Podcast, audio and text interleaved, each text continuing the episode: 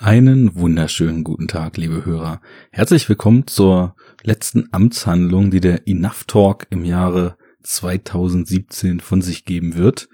Ich sitze hier allein am Mikro und ihr habt es vielleicht schon beim Runterladen der Folge oder beim Klicken der Website oder wie auch immer gesehen. Ich mache mal wieder einen Sneak Talk. Ja, alte Hasen werden jetzt sagen, oh, was hat er denn jetzt mal wieder an aktuellem Zeug ausgegraben, was so besprechenswert ist, dass er sich da sogar alleine für ans Mikro setzt. Andere werden sich denken, hä? Sneak Talk? Was denn? Normalerweise sabbeln doch hier immer ein paar mehr Leute. Daher äh, kurze Erläuterung nochmal. Sneak Talk war mal ein einigermaßen regelmäßiges Format, in dem ich, äh, manchmal mit spontanen Gästen, über aktuelle Kinofilme, die entweder bald starten oder gerade gestartet sind, referiert habe und versucht habe, euch die wahlweise ans Herz zu legen oder eine Warnung auszusprechen. Das ist ein bisschen eingeschlafen, denn 2017 war für mich äh, nicht das kinoreichste Jahr, was ich sehr schade finde. Auch nicht das sneakreichste Jahr, um genau zu sein, war ich bei keiner einzigen. Ähm, ich hatte einfach keine Lust. Ich wollte ein bisschen selektivere Filmauswahl machen. Äh, das wird sich, glaube ich, in 2018 wieder ändern, denn spätestens beim Jahresrückblick mit Jens und äh, zu Gast beim guten Christian Steiner drüben bei Second Unit, den ihr hoffentlich alle schon gehört habt, ist ja immerhin schon eine Woche draußen, ähm, ist mir aufgefallen, dass ich irgendwie doch auch, glaube ich, mal wieder Lust habe, und das klingt jetzt seltsam, aber so richtigen Mist zu sehen. Und wo geht das besser, als in der Sneak von richtigem Mist überrascht zu werden? Insofern, ähm, wahrscheinlich, ob äh, regelmäßig, weiß ich nicht, aber wird es in 2018 mal wieder häufiger Sneak Talks geben. Nun haben wir aber noch 2017 und äh, ich möchte nun heute am 31. Dezember euch äh, nicht ohne eine sehr, sehr von Herzen kommende Empfehlung äh, ja, ins nächste Jahr lassen. Denn ich würde sagen, dieser Film hier, den ich jetzt äh, besprechen möchte, und zwar The Killing of a Sacred Deer von Yorgos Lantimos, ähm, war schon so einer, wenn nicht der meist erwartetste Film meinerseits im Jahre ähm, 2017. Im Vorfeld äh, hatte ich schon so mitgekriegt, da kommt wieder was, wieder mit Colin Farrell und dachte mir dann schon so, ja, das, das ist auf jeden Fall ein Must-Kandidat und dementsprechend war ich heiß und äh, will nun auch, nachdem der Film, der am 28. Dezember, also auf den letzten Metern in Deutschland, gerade noch so in 2017 angelaufen ist, zwei Tage im Kino ist, äh, schnell nochmal Sneak Talk nachschieben, damit ihr auch wisst, was ihr äh, am 1. Januar, am 2. Januar, spätestens in der ersten Woche des Januars zu tun habt, nämlich in Killing of a Sacred Deer zu rennen. Aber von vorn. Ähm, wer regelmäßig zuhört, wird es vielleicht schon mitbekommen haben. Yorgos Lantimos, äh, ja, einer der, wenn nicht der, oder vielleicht sogar der einzige äh, Stern, beziehungsweise etwas populärere Vertreter der Greek New Wave, aus der ja irgendwie leider auch gar nicht so richtig eine Welle geworden ist, sondern eigentlich seit mittlerweile fast schon zehn Jahren, wobei es eigentlich eher so 2009 losging, ähm, nur eine Handvoll Filme rausgeflogen sind und äh, die nun für uns zur Verfügbarkeit äh, bereitstehen. Aber wenn es jemanden gab, der aus dieser Greek New Wave herausstach, dann war das für mich Lantimos, also Rachel Zangari oder wie sie er, ach, ich weiß es doch auch nicht heißt, äh, ist mit Attenberg und Chevalier jetzt vor zwei Jahren definitiv auch noch auf dem Schirm. Aber ja, das äh, war, war nicht so mein Ding. Äh, viele sind da auch voll dabei. Für mich war es eher Lantimos. Also wer schon öfter mal zugehört hat, der wird wissen, ich halte von den Filmen dieses Herren sehr, sehr viel. Und wenn ich sehr viel sage, dann meine ich das auch, denn er hat ähm, 2009, ich gebe noch mal einen kurzen Abriss über das Werk äh, mit Dogtooth direkt vorgelegt und hat äh, einen auf Anhieb erstmal unheimlich sperrigen äh, schwer zugänglichen und für die meisten Leute auch, glaube ich, sehr, sehr überfordernden Film abgeliefert, in dem sich auf hochgradig intelligente und tiefgründige Weise mit ja, menschlicher Konditionierung, Ritualisierung und äh, ja, der Art und Weise, wie wir zu dem werden, was wir eigentlich sind, auseinandergesetzt wurde. Ähm, ja, sehr, sehr spannend, was da für Gedanken reingeflossen sind. War für mich auf jeden Fall einer der Filme des Jahres 2009. Ähm, hat teilweise eben auch riesen Anklang so in der Arthouse-Gemeinde gefunden, weil eben die Frage im Raum stand, was macht uns eigentlich zu dem, was wir sind? Was kann anerzogen werden? Oder gibt es da etwas, was von vornherein in uns ist und was heraus will, ohne dass irgendwelche sozialen, soziologischen, psychologischen, erzieherischen Faktoren da Einfluss haben könnten? großartig und hat für mich Lantimos direkt auf die Mappe geholt. 2011 hat er mit Alpen nachgelegt, Alpeis im Original. Äh, da geht es um eine Gruppe junger Leute, die ja mehr oder weniger so eine, wie soll man sagen, Gruppe von Schauspielern oder irgendwas Vergleichbarem sind und die einen Dienst anbieten, indem sie in die Rolle einer Person schlüpfen, zum Beispiel von Verstorbenen oder von Menschen, die mit wem anders nichts mehr zu tun haben wollen, um denjenigen, der diesen Menschen vermisst oder der diesen Menschen mal richtig die Meinung geigen wollte, die Möglichkeit zu geben, das dann eben auch mal zu tun. Also ähm, auch irgendwie schräge Prämisse und wieder mit sehr, sehr interessanten Fragen über soziale Konstrukte, über unser Verhalten in der Gesellschaft und so weiter ähm, unterfüttert und und eben zu was sehr sehr äh, ja sehr sehr gehaltvollem gemacht. Fand ich nicht ganz so brillant wie Dogtooth, aber eben auch fantastisch. Dann kam The Lobster ähm, 2015, englischsprachiges Debüt mit äh, Colin Farrell, in der Hauptrolle und Rachel Weiss, wenn ich mich nicht irre. Das kann ich mal kurz on the fly nachschauen. Ähm ich finde es nicht, macht aber nichts. Ich glaube, es war Rachel Weiss, die dabei war. Ähm fantastische Abhandlung über das, was Beziehungen ausmacht, was gesellschaftliche Erwartungen an Lebenswege ausmacht. Ähm Colin Farrell in einer seltsam verschrobenen Alternativrealität, in der man in ein Hotel eingesperrt wird, wenn man partnerlos ist und 40 Tage Zeit hat, den perfekten Partner zu finden. Ähm, gelingt einem das nicht, dann äh, wird man in ein Tier seiner Wahl verwandelt. so, wer den Film noch nicht kannte, wird jetzt wahrscheinlich lachen. Ähm, es ist auch sehr, sehr skurril, es ist sehr, sehr schräg und hat mir sowohl viel Stoff für Gedanken gegeben, auf eine ganz eigene Art und Weise ästhetisch sehr viel gegeben und außerdem auch noch ähm, ja, Nachdenkstoff, Gesellschaftskritik, also wirklich beißend und mit voller Wucht, allerdings äh, so seltsam unter verschiedenen Layern verschachtelt, dass, und das zeichnet alle seine Filme aus, man sie vielleicht sogar übersehen konnte, weil das Ganze so skurril, so absurd und und so trocken und und und karg dargestellt wurde, dass man äh, auf jeden Fall schon aktiv sich damit auseinandersetzen wollen muss. So, und äh, nachdem diese drei Spielfilme bis jetzt auf Lantimos Konto gingen, hat er nun 2017 The Killing of a Sacred Deer rausgebracht. Ebenfalls ähm, wieder mit Colin Farrell, und ich gebe außerdem sowieso mal kurz einen kleinen Abriss darüber, wer dabei ist und ähm, dass ihr so ein bisschen einschätzen könnt, auch worum es geht. Ich persönlich habe nämlich mir im Vorfeld eigentlich gar nichts durchgelesen und habe auch nichts mitgekriegt, worum es geht, sondern ich habe mir gedacht, der Typ hat dreimal einen absoluten Hauptgewinn inszeniert.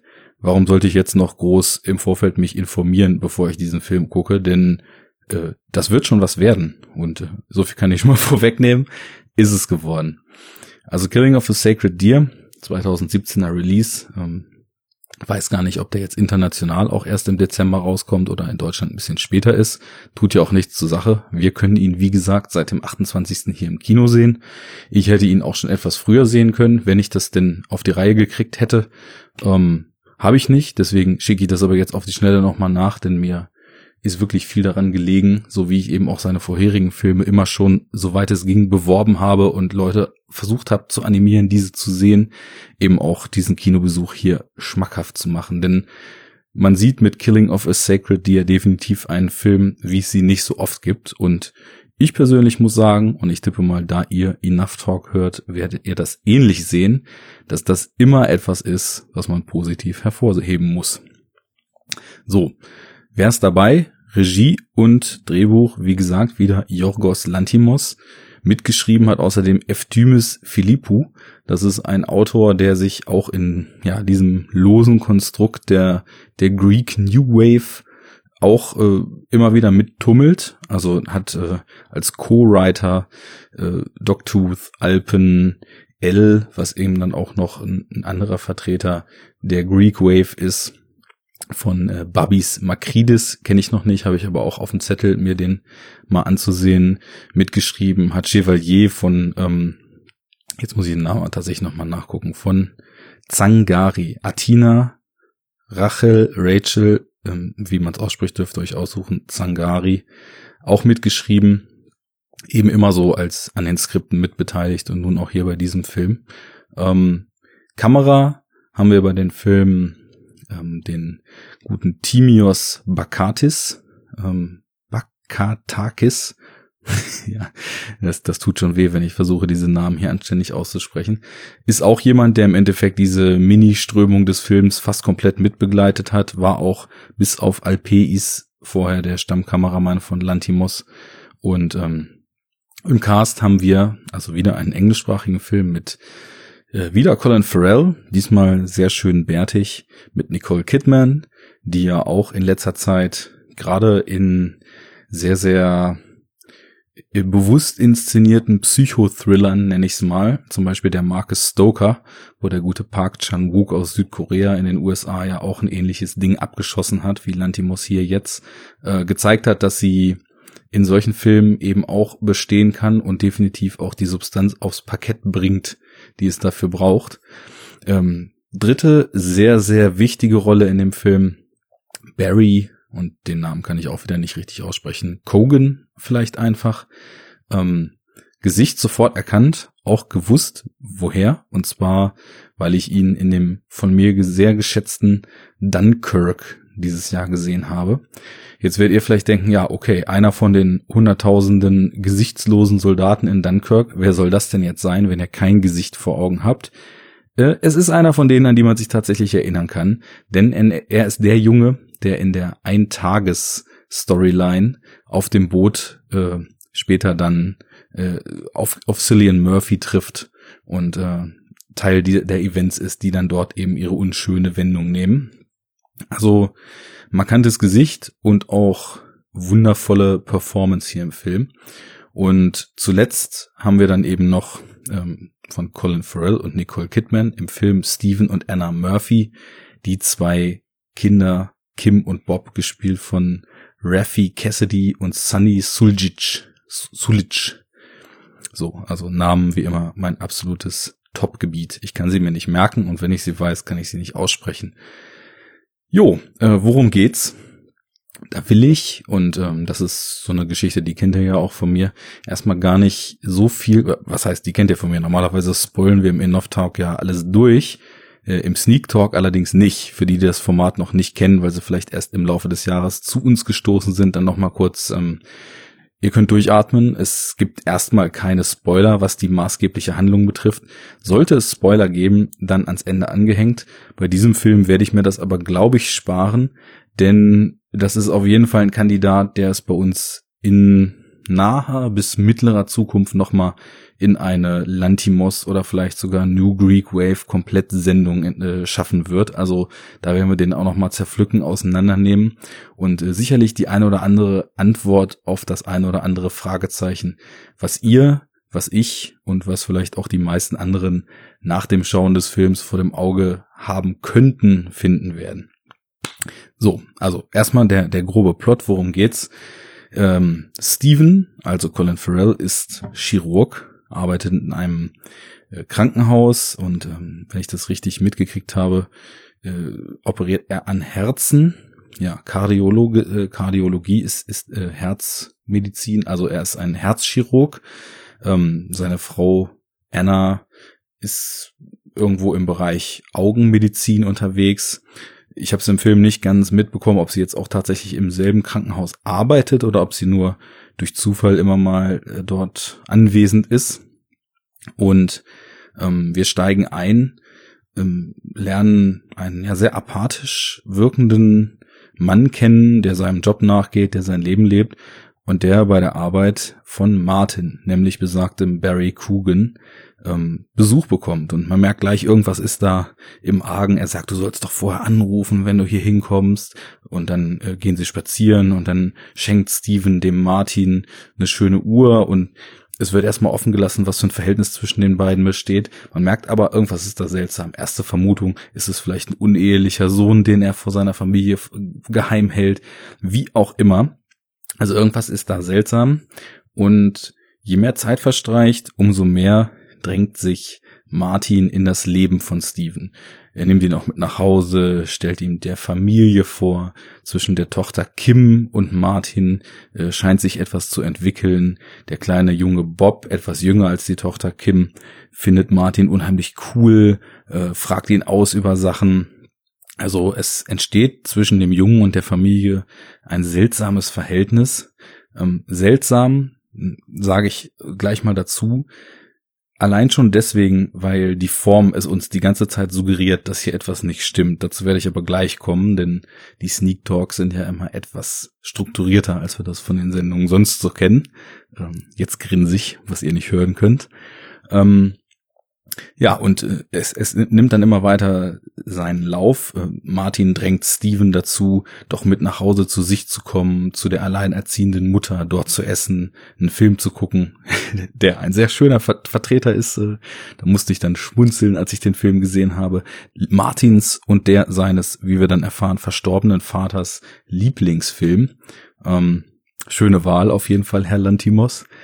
Ja, und ähm, um es dann mal abzurunden, der Einfluss, den Martin auf das Leben von den Murphys nimmt, äh, scheint äh, aus dem Ruder zu laufen. Und das Ganze geht in eine sehr, sehr unangenehme Richtung. Und bald findet sich Steven in einer Situation wieder, in der kein Mensch stecken möchte. Hm, so viel erstmal dazu. Wie sich vielleicht schon andeutet, so in den letzten Sätzen dieser Plot-Synopsis, es ist ein bierharter Psychothriller, den Lantimos da abgeliefert hat. Und er schießt wirklich das volle Programm ab, also alles, was dazu gehört, alles, was einen Psychothriller, der gut ist, ausmacht, wird hier aufgefahren. Wir haben zum einen und das ist etwas, äh, wo ich in seinem Werk eine sehr, sehr interessante Entwicklung sehe. Wir haben zum einen eine unheimlich bewusste und unheimlich effektive Form. Und damit meine ich zum einen die Kameraarbeit von dem vorhin genannten Kollegen, wie auch die Musikauswahl. Ähm, dazu zur Info, wenn ihr gar nichts von ihm kennt, äh, in Filmen wie Dogtooth und Alpes gab es, wenn ich mich nicht ganz falsch erinnere, überhaupt gar keine Musik. Das hat die karge und sperrige Art und Weise der Filme noch deutlich katalysiert, äh, hat sie noch schwerer zugänglich gemacht und einem vor Augen geführt, wie stark man eigentlich auch, sage ich mal so, als konventioneller Hollywood-Schauer dann eben auch von, von derartigen äh, Musik einsetzen, wie sie uns Hollywood immer wieder vorsetzt, geleitet wird, wie Emotionen dadurch geleitet werden. Sieht man dann mal einen, ja, sagen wir mal, äh, Lantimos oder einen Michael Haneke oder so weit oder sowas, der dann auf diese laut Haneke ja komplette Manipulation total verzichtet oder von von von Seidel die ähm, Paradies-Trilogie hat ja auch komplett ohne Musik gearbeitet, dann merkt man erstmal, äh, was in Filmen eigentlich für, für Hebel umgelegt werden müssen, um ohne Musik zu funktionieren. Ähm, in The Lobster hat er sich dann von diesem Stil gelöst und hat angefangen, sehr, sehr äh, seltsame, unangenehme, dissonante, atonale Streichermusik einzusetzen. Ähm, das war auch sehr effektiv. Das hat den leicht verstörenden Charakter des Films definitiv auch verstärkt. Und da findet er hier jetzt zu einem neuen Extrem. Also ich habe mir mal den Soundtrack angeschaut. Ähm, den kann man zum Beispiel auch auf Spotify hören, werde ich nochmal mit verlinken. Dann könnt ihr da vielleicht mal reinhören und euch da vielleicht im Vorfeld schon mal Geschmack, das jetzt jetzt mal in Häkchen machen, denn angenehm ist es tatsächlich nicht. Es sind äh, sehr, sehr viele ja, religiös angehauchte äh, Streicherstücke wieder dabei. Äh, das, das, also wir haben Bach, wir haben Schubert etc. Alles Titel wie Jesus Christus schwebt am Kreuze, Herr unser Herrscher und so weiter. Also ähm, schon schon recht schwer, wenn ich das so sagen kann. Und ähm, was dieser Sound macht, ist ein konstant unangenehmes Gefühl zu erzeugen. Ähm, der Kamerastil und der Sound gehen da wirklich total gut einher. Wir haben distanzierte Kamera, ähm, und auch hier löst sich Lantimos von früher etablierten Stilmitteln, denn seine Filme waren, auch das meine ich mich zu erinnern, immer sehr starr und äh, sehr, sehr von sehr statischen Einstellungen getragen. Hier ist richtig Bewegung drin, also es wird mit der Steadicam werden Leute verfolgt, ähm, wir haben Schwenks, wir haben Fahrten etc. Aber äh, sehr verfremdet im Stil. Denn es werden oft extreme Weitwinkel benutzt, äh, sowohl bei den Fahrten als auch bei statischen Perspektiven. Die statischen Perspektiven sind dann auch häufig aus, aus ganz unangenehmen und seltsam wirkenden Winkeln eingefangen. Das erinnert mich immer so ein bisschen an den guten David Lynch, wenn aus der Zimmerecke oben zum Beispiel ähm, seltsame Weitwinkelaufnahmen gemacht werden. Hier haben wir teilweise Einstellungen, wo auf den Gängen dieses Krankenhaus, was alles als sehr beklemmend eingefangen wird, ähm, auf knapp über dem Boden nur die Kamera hängt und die Leute verfolgt oder sie wandert nach oben, äh, verfolgt deutlich über der Kopfhöhe äh, eben den den Steven und seine Kollegen oder Steven und Anna. Ähm, wir haben auch zwischendurch sehr, sehr künstlerische Shots, die sich zum Beispiel ähm, aus der Ferne fast in einer totalen Leute anfangen, äh, einfangen und dann im Foyer dieses Krankenhauses senkrecht über ihnen steht. Also wirklich, wirklich tolle, eigensinnige und sehr, sehr wirkungsvolle Kameraarbeit, die hier vorgelegt wird. Das in Verbindung mit diesem atonalen Streichern, die eben auch sehr präsent sind. Also wir haben teilweise in vielen Szenen die man in anderen Filmen vielleicht nur als so eine Transition nehmen würde. Figur geht von A nach B, auch wieder durch die Krankenhausgänge beispielsweise, äh, haben wir ganz leise im Hintergrund so ein Fiepen, Zerren, Flirren, also hochgradig unangenehm und ähm, in der Wirkung abgezielt und eben auch funktionierend abgezielt auf so eine Daueranspannung. Richtig klasse. Ähm, man hat selbst in Szenen, wo eigentlich so nach klassischen Maßstäben nichts passiert, hat man definitiv ähm, schon ein schlechtes Gefühl und worauf der Film hinsteuert, ähm, zeigt, dass dieses schlechte Gefühl auch nicht leere Behauptung ist, sondern äh, in sehr, sehr krassen Wendungen und in sehr, sehr krassen Fragen, die der Film auch wieder an uns stellt, gipfelt und äh, tatsächlich später dann seine Entsprechung findet. Ja, so viel zur Form. Ähm, es ist wirklich ein interessant gemachter, ähm, ist halt zwei Stunden lang der Film, also auch ähm, über die Zeit einen guten Fluss bietender, bietender Film. Ähm, spannend wird's natürlich jetzt, was will uns Lantimos erzählen? Und äh, ich hatte ja vorhin schon so sehr direkt gesagt, in, in Dogtooth geht's um das und das, in Alpen geht's um das und das, in The Lobster geht's um das und das und die und die Fragen werden gestellt. Ich bin ganz ehrlich, ich kann das bei Killing of a Sacred Reindeer noch nicht sagen. Ähm, was man auf jeden Fall schon mal sagen kann, ist, dass die Themen, die angeschnitten werden, ultra hart sind. Es geht um Verlust, es geht um Schuld, es geht um Entscheidungen, die man irgendwann mal im Leben getroffen hat, die sich und das eigene Umfeld und vielleicht auch Menschen, von denen man jetzt gar nicht gedacht hätte, dass sie im Wirkungsradius dieser Entscheidungen sind, beeinflusst haben. Ähm, es geht, und das ist etwas, was überall auf Postern steht und so weiter und in Beschreibung steht, es geht auch um Rache auf eine ganz, ganz eigene und ziemlich schreckliche Art und Weise, muss ich sagen. Und es geht sicherlich auch noch um viel mehr. Es geht um Dynamiken in Familien. Es geht um Wahrnehmung seiner Mitmenschen, seiner Familienmitglieder und so weiter.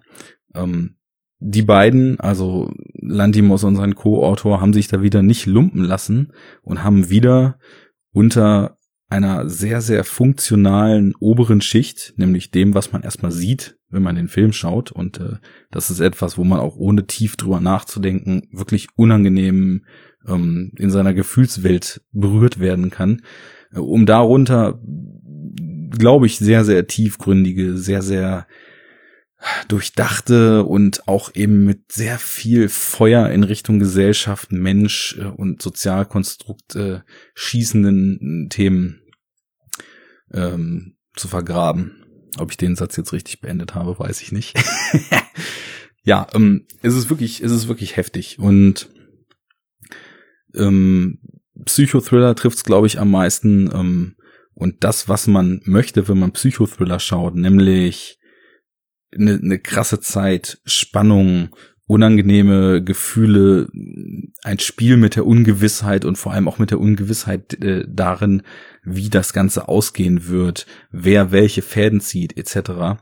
Also das beherrscht der Film schon mal perfekt. Allein dafür äh, lohnt es sich schon sehr, ihn zu sehen. Ähm, so sehr, dass ich jetzt natürlich ein bisschen traurig bin, dass ich es äh, nicht mehr geschafft habe, die Möglichkeit, den Film auch vor Start zu sehen, tatsächlich wahrzunehmen. Denn äh, wäre das der Fall gewesen und hätte ich das geschafft, bevor wir vor knapp zwei Wochen unseren Jahresrückblick aufgenommen haben, dann wäre das auf jeden Fall auch ein Kandidat gewesen, der ich tippe mal, je nachdem, wie lange ich ihn hätte sacken lassen, wie viel ich mir schon so an, an Sekundärquellen dazu dann reingezogen hätte und je mehr ich mir dann eben auch meine eigenen Gedanken drüber gemacht hätte, dann eben auch weiter oben, oben und noch weiter oben in meiner Top 10 platziert hätte. Denn ja, Lantimos ist für mich irgendwie fast schon so ein Kandidat, bei dem ich mir da absolut sicher bin, so wie es jetzt äh, aus einer ganz anderen Ecke, nämlich dickes Hollywood-Kino zum Beispiel Denis Villeneuve ist. Äh, also beides so Regisseure, wo ich sagen kann, wenn da was kommt, dann bin ich mir zu 90 Prozent sicher, dass das ein ziemlicher Kracher wird. Und genau das ist dieser Film. Und ich denke mal, je länger ich über ihn nachdenken werde, desto mehr werde ich eben auch in die Fragen, die der Film stellt, eintauchen können. Denn das ist es, was Lantimos macht. Ähm, er formuliert nicht aus, sondern er, er setzt uns Dinge vor, die uns dazu auffordern, sich zu ihnen zu positionieren, die uns die Frage stellen, was wäre wenn, was wäre wenn du, ähm, was ist hier jetzt moralisch richtiges Handeln, ähm, gibt es in den Situationen, in denen die Figuren sich befinden, überhaupt ein richtiges Handeln? Welche Ereignisse in der Welt korrumpieren den eigenen Geist auf welche Art und Weise? Und, und, und. Also ich merke schon, ich äh, habe ihn jetzt gestern gesehen und nehme heute auf. Also es, es fängt schon an zu sprudeln. Und es ist ein Film, der eigentlich erst richtig losgeht, wenn man ihn gesehen hat. Das habe ich bei diesem Regisseur sowieso schon immer sehr geschätzt und es geht auch hier wieder los. Ähm, ich ich habe jetzt nicht noch tagelang gewartet, um euch dann irgendwie schon tolle Gedanken dazu zu präsentieren, äh, präsentieren zu können, weil äh, die Zeit brennt. Also ich nehme mal an, das ist ein Film, der relativ schnell auch aus dem Kino wieder raus sein wird. Deswegen würde ich jedem, der da auch nur ansatzweise Interesse hat, empfehlen, einfach jetzt möglichst in der ersten Woche, von der noch äh, vier Tage übrig sind, dann auch reinzurennen, äh, weil wenn wir Pech haben, dann war's das schon wieder und äh, die Möglichkeit, den Film zu sehen, ist dann schon wieder abgefahren. Das wäre sehr schade, denn das ist genau die Art von Film, äh, für die es lohnt, die Werbetrommel zu rühren und lohnt, sein Geld an der Kinokasse zu lassen. Hier stehen keine riesen Studios hinter, hier stehen keine Produzenten hinter, die irgendwelche Gedanken reindrücken, damit es irgendwie der Masse gut gefallen kann. Ganz im Gegenteil, das ist sehr spezielles Kino, was glaube ich der Masse überhaupt nichts gibt, außer sie vielleicht fertig zu machen, weil man doch wirklich auch später sehr, sehr grausame Dinge sieht und ähm, ja, Menschen sich auf eine Art und Weise verhalten, die einen ziemlich mitnehmen kann, ähm, sondern das ist eben Kino, was aus dem Kopf eines Autoren kommt ähm, und seines Co-Autoren, wie ich schon sagte, natürlich, wo jemand Gedanken zum Leben hat und diese in einer filmischen Vision umsetzt und die sieht wirklich wieder erhaben aus. Der Kamerastil ist ganz, ganz großartig. Ähm, die ist in, in Form und Inhalt als eine Einheit verschränkt. Da wirkt nichts künstlich reingedrückt oder ähm, ja, als, als Kompromissentscheidung abgeliefert, sondern das ist genau das, was es sein will. Äh, ein, ein nachdenklicher, fragenstellender, moralische Grenzzonen auslotender Psychothriller, der da trifft, wo es weh tut. Hat er mich auf jeden Fall, wird er euch hoffentlich auch, denn ähm, das ist auf jeden Fall eine absolute Empfehlung. Wie gesagt, nachträglich definitiv noch in die Jahrestop 10 reingerückt. Äh, ich denke mal auch auf Höhe Top 5 Material. Ich bin so begeistert, wie ich im Vorfeld mir erhofft habe, begeistert zu sein, denn alle Ebenen, die Lantimos bedienen kann, bedient er hier wieder. Und äh, mit der allerletzten davon freue ich mich, äh, mich in den nächsten Tagen und Wochen auch nochmal auseinanderzusetzen. Tut das auch. Ähm, heute wohl nicht mehr, denn heute ist Silvester und ich hoffe, heute kommt ihr erstmal gut ins neue Jahr, wo wir dann gemeinsam ähm, Enough Talk äh, produzieren, äh, hören, in Diskussion treten und uns des Lebens und der Filme freuen. Kommt gut rüber. Äh, in 2018 machen wir wahrscheinlich einfach so weiter, wie wir es bis jetzt getan haben. Das scheint ja zu funktionieren. Lasst es euch gut gehen und schaut mehr griechische Underground-Filme. Auf Wiedersehen.